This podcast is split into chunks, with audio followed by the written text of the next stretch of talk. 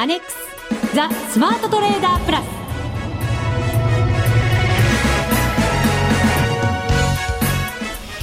こんにちは内田まさです。この時間はザ・スマートトレーダープラスをお送りしていきます。まずは、ふくふくコンビにご登場いただきましょう。国際テクニカルアナリスト福永博之さんこんにちはよろしくお願いしますそしてマネックス証券の福島正さんですあこんにちはよろしくお願いしますよろしくお願いいたしますお願いしますリスナーの皆さん突然ではございますがなんと 年末年始を挟んだ勝負が、はい、今日からスタートします勝負というと？うんわかりますよね、リスナーの皆さんは。勝負というと？FX ダービーですよ。本当にいきなりですね。そうなんです。いきなりですよね。今日から？今日からですよ。え、じゃあもう今エントリーできるんですか？えっ、ー、とですね、あと14分後ですね。あ、今日の17時から。エントリー開始でございます。あらら気の早い人はエントリーもね、はい、まだかまだかと思っていらっしゃった方いらっしゃると思うんですが。もしかしたらそうですよ。今パソコンの前で驚きつつもエントリーしなきゃと思ってくださってる方多いと思います。すね、はい、あと13分後にですねエントリー開始になりますので、はい、ぜひ皆さん参加していただきたいと思います。第7回 FX ダービーが今日から1か月間開催となりますのでよろしくお願いいたします。はい。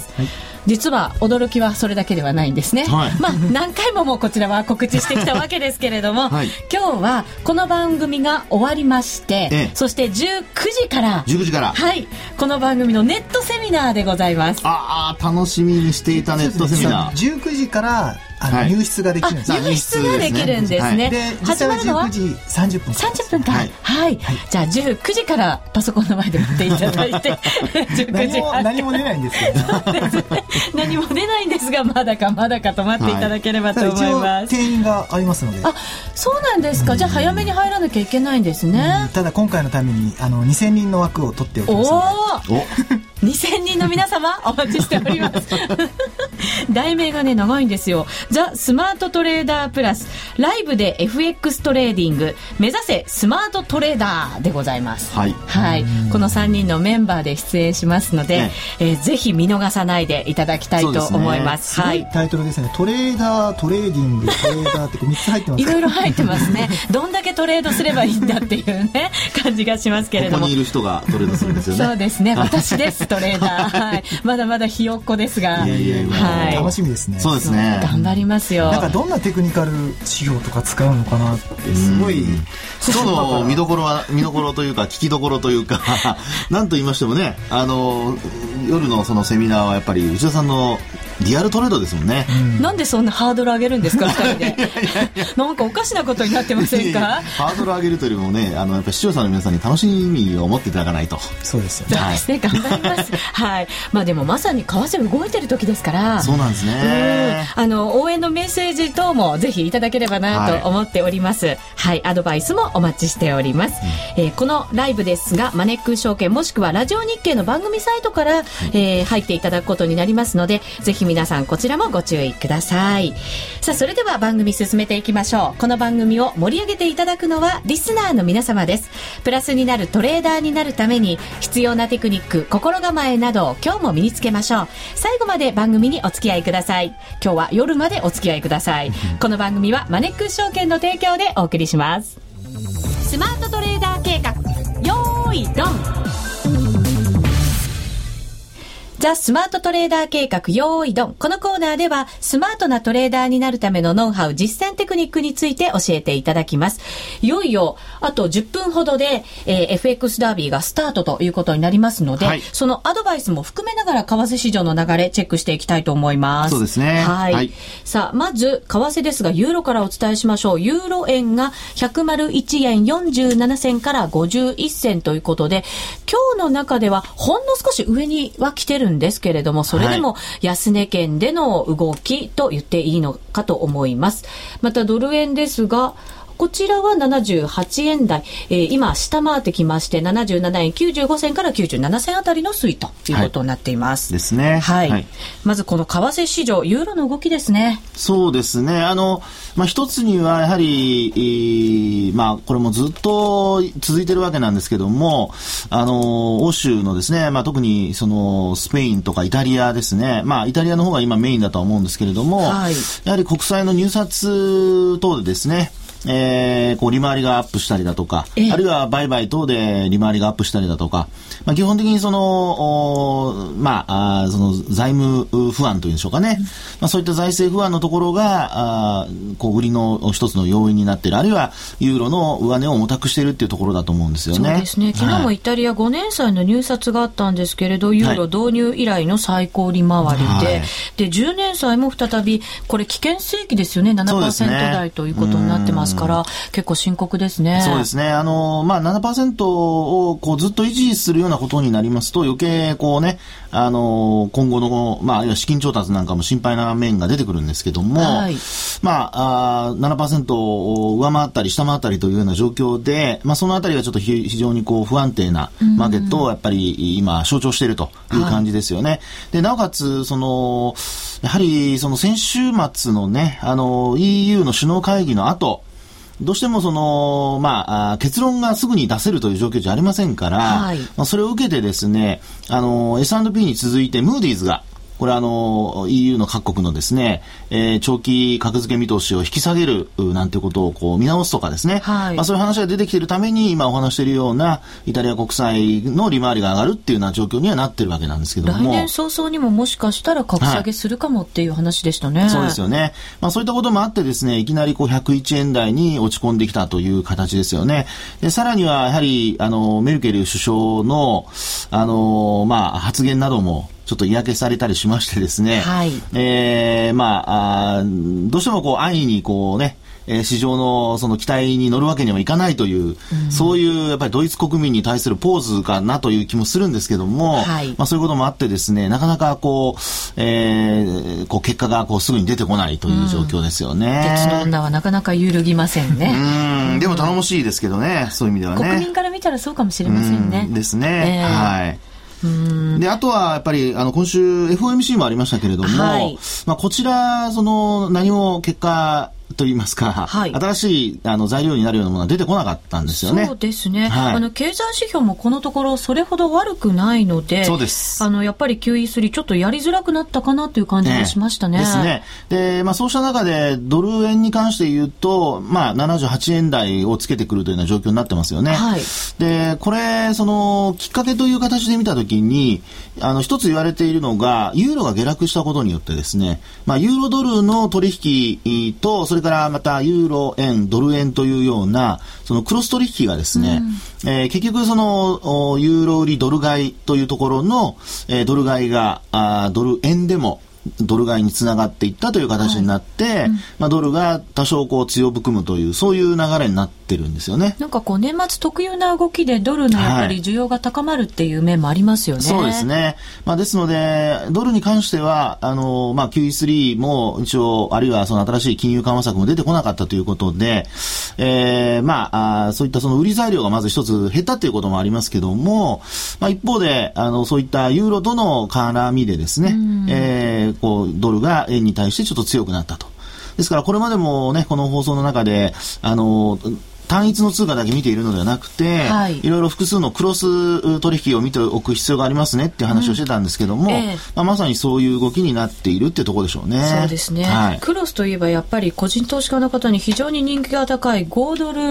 円ですよね。はいえー、こちらもちょっとこう下げ足が早くて、うん、中国のやっぱり景気に関する懸念みたいなものってものすごく高まってきてるんですよね。これ中国だけじゃなくて、まあ、世界的って言ってもいいかもしれませんけれど。そうですですね。あの、中国はやっぱりあの CPI だとか、まあそういったものの伸びが、えー、まあ市場の範囲内、あるいはちょっと下回るぐらいのところでしたから、はい、まあそういう意味では、あの、まあ景気、まあこれまで、あの、えー、金融引き締めを行っていた部分がですね、効いてきたと。いうところになるかとは思うんですよね。えー、であと、まあ、あの、直近で言うと昨晩なんかが、こう、原油価格が大幅にこう下落してですね。5%も下がる急落ですからね。そうですよね。まあ、ですから、そう考えますと、やっぱり通貨、特にその、えー、商品市況と割と連動しやすい通貨っていうのを見てみると、まあ、今のその5ドルの話もですね、まあ、ちょっと売り材料というのが、そういった原油価格の下落というのに、はい、こう、結びついていたのではないかなというふうには考えられますけどね。福島さん、こう、チャートを目の前にいくつか出してくださってますが、見ていただいて、こう、狙いたいなと思うようなチャートって、どのあたりですか？そうですね。やっぱりユーロドルなんですけども、ユーロドル、はい。あの、10月のあの初旬につけている安値1.315ドルっていうのがあって、はい、そこを結構やっぱり皆さん注目していたんです、ね、そうですよね。そこにこうサポートラインがずっとあってですね、えー、でそのサポートラインをこう大きくあの一昨日下回って、はい、まあ、推移していると。いうところで、まあ、ユーロドルのユーロっていうのはやっぱり、まあ、テクニカル的に見ても、あと、こう、ユーロドルのユーロユーロって、まあ、ドルが弱かったせいもあって、そんなにユーロ下がってなかったんですよね。なので、ちょっとこの先、このユーロドルのユーロって売られる、まあ、売られやすいのかなと。で、かつ、もしそこで、こう、ユーロドルが大きく、まあ、ユーロ売られるようなことがあれば、はい、まあ、ユーロ円の方も、えっ、ー、と、同じ10月頭につけている安値、100円80銭ってあるんですけど、えー、まあ、そこを割り込む可能性も、まあ、出てくるのかなっていうふうにちょっと怖いなっていうふうに思ってますね。そうですね。はい、ユーロ円が今101円の半ばですけれども、昨日の動きなんか見てても、100円台こう目指していくのかなっていう動きですもんね。ユーロドルは今1.3027から、まあ、28あたりですかね。なんとか今1.3を取り戻してということなんですけれど、これもそれほど戻りは強くない感じはありますよね。ね今日あのバローゾさんとドラギさんが講演するっていうことなんで、はい、あのメルケルさんが講演すると大体そのユーロって下がるんですけども、ええ、バローゾさんがあの講演すると前向きな話が多いんで比較的こう上に行くことが今まであったので、なるほど。少し今日は期待してもいいのかなただあのテクニックチャート的にはもうとにかく弱いのでまあどっちにしてもそこはあの逆に戻ったら売りだと思いますけども、うん、はい、えー、ぜひ皆さんも考えてみてください今晩も私も皆さんの前でトレードをしなきゃいけないので 今すごく真剣に そんな話を聞いておりました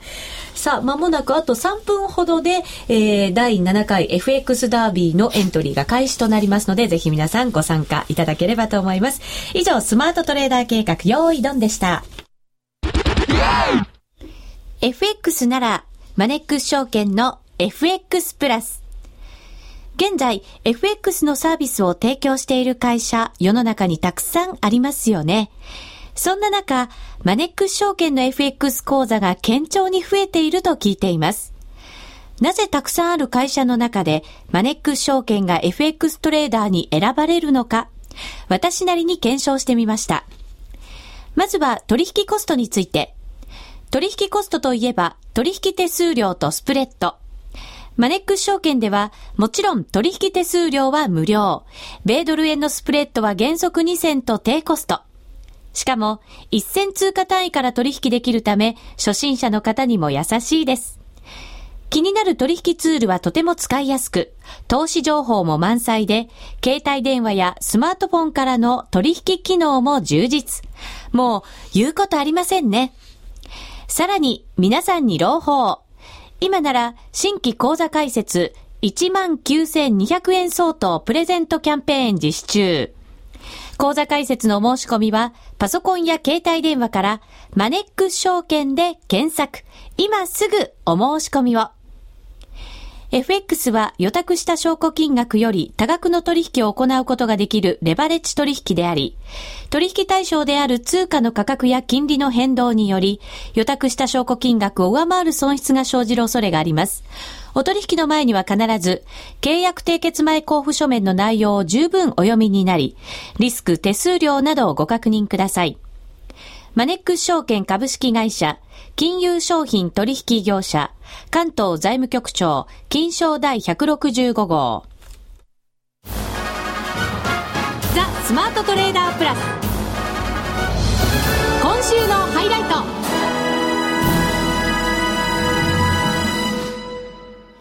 ザ・スマートトレーダープラス今週のハイライトです。このコーナーでは株式市場について福永さんにコメントいただきたいと思います。今日日経平均株価141円76銭安、8377円37銭と3日続落となりました。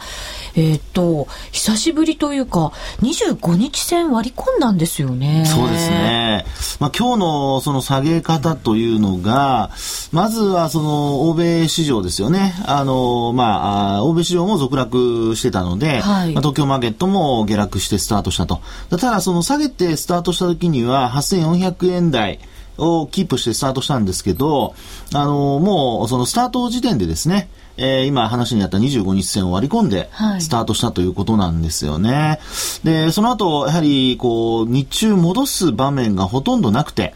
5番少し、ほんの少しでしたよね。ですね。えー、まあ、ただあれも、なんでしょうね、あの、まあ、あ結果的にその、商いは膨らみませんでしたから、えー、まあ、そういう意味ではもう本当に買い戻しの一環だったのかなというふうに見えるようなところでしたよね。うん、で、あとは結果的に先物がその8400円割れたところから、どんどんこう、まあ、売り物が膨らんでですね、結果的には今日の安値圏で取引を終えたということですね。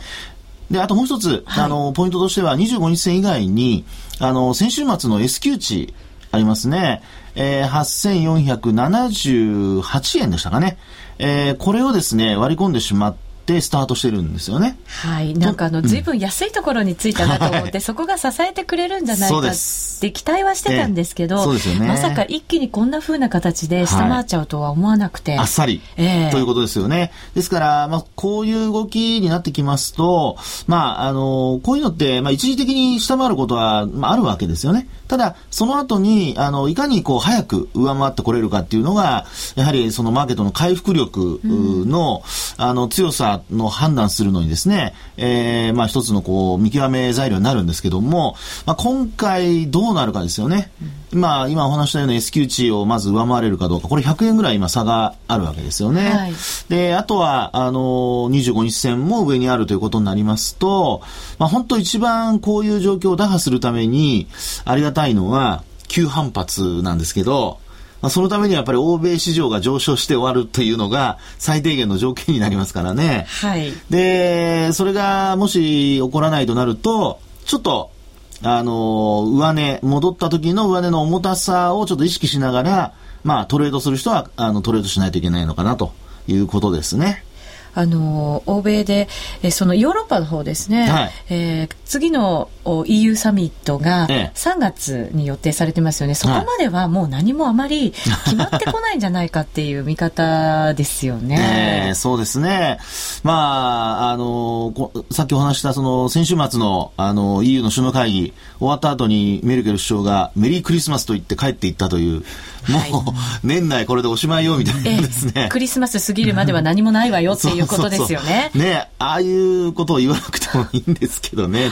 本当に世界の人が注目してるんですけどね。まあね、その結果中身決まった段階で、まあ彼らとしてはよくやったという、あの、多分、あの、自負というか、それあったんだと思うんですよね。はい、ところが S&P だとか、あの、ムーディーズはそれをうまく、あの、いいように解釈しなかったと。まあ、それが、まあ、今のような形につながってるんですけども、まあ、これですね、やっぱ株式市場としては、支援材料にこれから何か出てくるかどうか。はい、まあ、例えば今晩、あの、アメリカですと、えー、ニューヨーク連銀の製造業の景況指数だとか、はい、あとフィラデルフィア連銀の景況指数なんかも今日出てくるはずですよね。で、こういったその材料が、あの、まあ、FOMC の肩透かしからですね、立ち直るきっかけになるかどうか。この辺がポイントかなというふうには思いますけどね。うん、えー、ニューヨーク連銀製造業景気指数は予想では3。はい。えー、前回のもの11月分ですね。これは0.61でしたから、まあ改善が予想されているということになりますね。はい、で、フィラ、今のがフィラデルフィアでしたっけ？今がニューヨークですね。すねはい。で、フィラデルフィアは確か前回マイナスだったんじゃないでしょうかね。はい、そうでした。はい。で、今回もプラスの予想ですので、うん、あの、前回はですね、あの、一方が良くて一方は悪かったというふうな、えー、あの、結果だったんですね。で、今回は両方ともが、あの、改善、えー、見通しということなので、えー、まあ、これまでのような金融緩和で株価が上がるという状況から、アメリカのその景気回復に、こう、本格的に入ってきたという見方に変わって、株価が上がるかどうか。まあ、そこでちょっと、あの、前回、あるいはこれまでの上昇とは異なってくる上昇になるかと思うんですよね。で、逆に、これちょっと最悪ですけど、あの、数値が予想に反してマイナスになった場合、はい、その場合にはちょっとやっぱり日経平均株価も、もう一回、ね、今晩の動きを受けて、えー、明日週末ですけども、えー、また下げるという可能性も出てきますので、はい、これじゃやっぱりちょっと注目して見ておく必要があるかなとは思いますね。なんか大事な夜になりそうですね。うん、そうですね。ちょっと頑張ってほしいところですけどね。バーナンキさんも、はい、あの、世界が鈍化している中で、成長が鈍化している中で、アメリカ経済はそれでも緩やかに拡大してるんだよっていうコメントありましたけど、はい、このところ、インテルが下方修正したりとか、はい、ベストバイも、あの、決算予想に届かずなんていうのが出てたりして、はい、企業業績、アメリカもそんなに良くないんじゃないのっていう印象を皆さん持たれてると思うんですよね。そうですね。ただ、インテルの場合はですね、これ、タイの洪水の影響で、はい、ハードディスクだとかですね、あるいはパソコンのあの販売がまあちょっと落ち込んだと、ええ、まあ、その影響を受けてっていうことのようですから、一時的と考えていいんですか？あのそういう、まあ、売上高がその大幅に落ち込んだっていう形ではなかったんですよね。あの予想のレンジが、これあの、インテルっていうのは、あの、日本の企業のように、いくらっていうような見通しを一本出すんじゃなくて、レンジで、あの、発表してるんですよね。はい、ですから、そのレンジがちょっと下がったということなので、まあ、そういう意味では、その下方修正ではあるんですけども、あの、まあ、あどこまで、そのあたりがマイナスになってこう出てくるかっていうところ、まあ、実際に、あの、水準をちょっと下げただけという見方で、もし、えー、終わるのであれば、はい、これは逆に言うと、あの、ここまで売られた点、あの、逆のですね、現象が起こるっていうことは考えられると思いますよね。うん、はい、はいさあ、今晩の経済指標に注目が集まっています。続いてはこのコーナーです。みんなで参加、今週のミッション。さて、このコーナーでは、福島さんに毎週出される今後1週間のミッション発表していただきます。番組の冒頭にも FX ダービーが今日始まるよというお知らせをしました。急ですいません。えー、もうエントリー始まってます。本当だ。はい、6分前に始まりました。はい。はい、皆さんお申し込みいただいてるでしょうかさあ、その1週間のミッションの発表いただきたいと思います。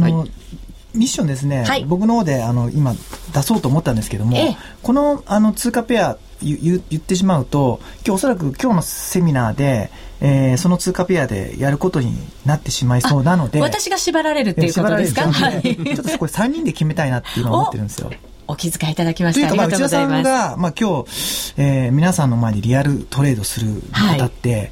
まあ自信のあるというか、やりたい通貨ペアを、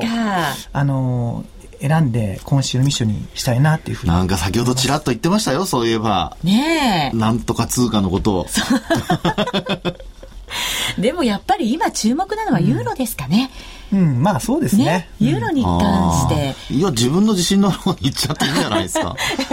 いいですかね。ディレクターもうなずいてますからじゃあ行っちゃおうかな。私5ドルがいいんです。あ5ドルがいいですか？はい なんかちょっと、なんか違うけど、まあ、5ドルだったらいいですよ、はい。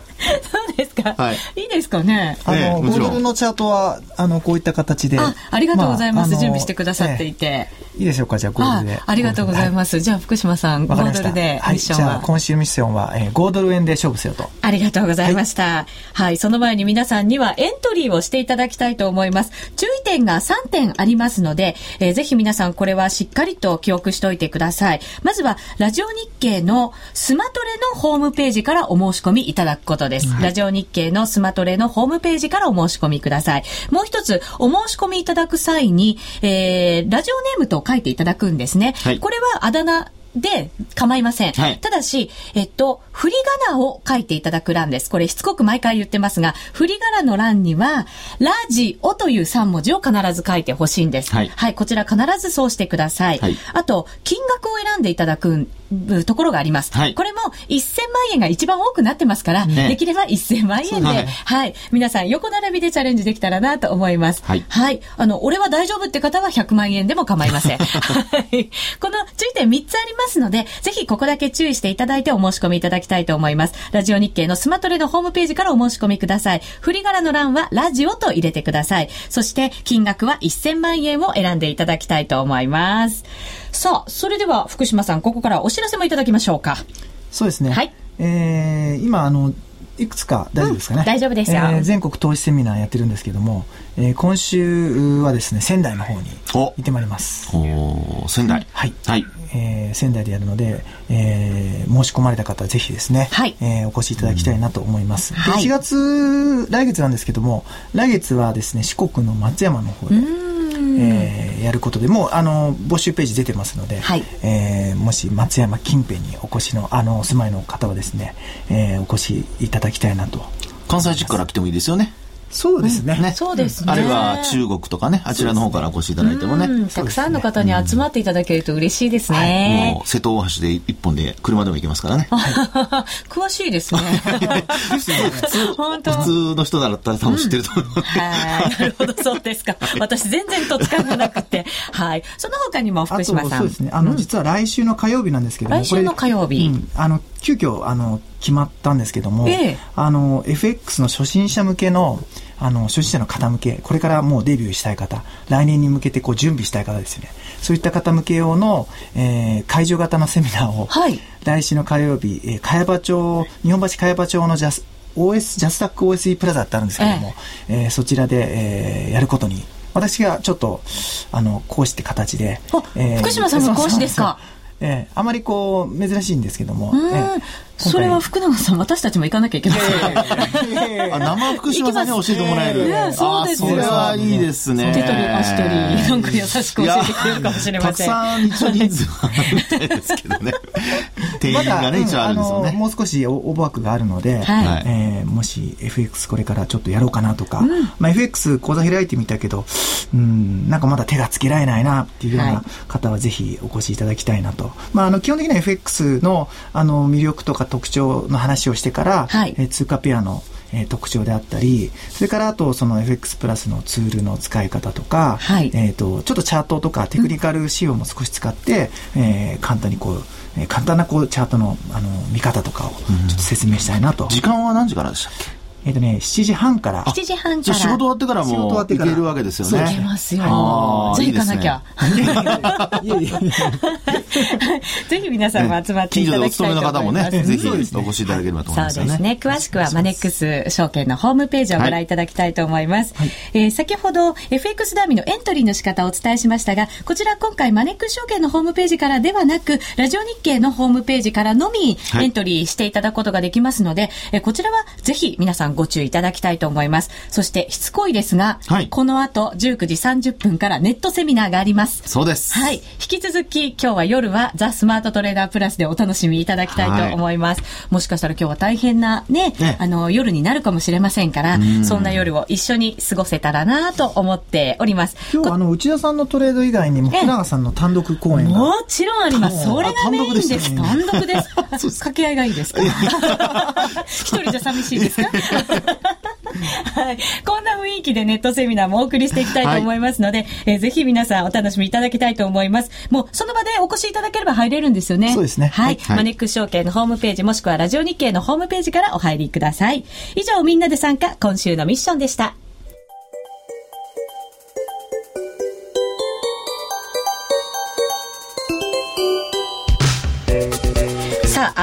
間にお別れの時間が近づいてきました。今日は大事なお知らせ、FX ダービー開始のお知らせとネットセミナーのお知らせ、そしてもう一つ福島さんが講師をされるというお話もしました。はい、はい、ぜひ皆さんホームページでご確認いただきたいと思います。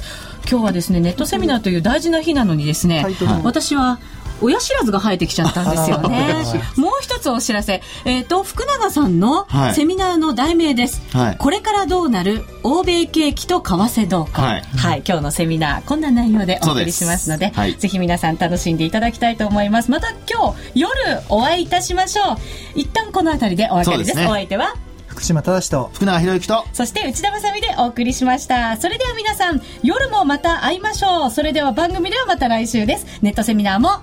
見てくださいねこの番組はマネックス証券の提供でお送りしました。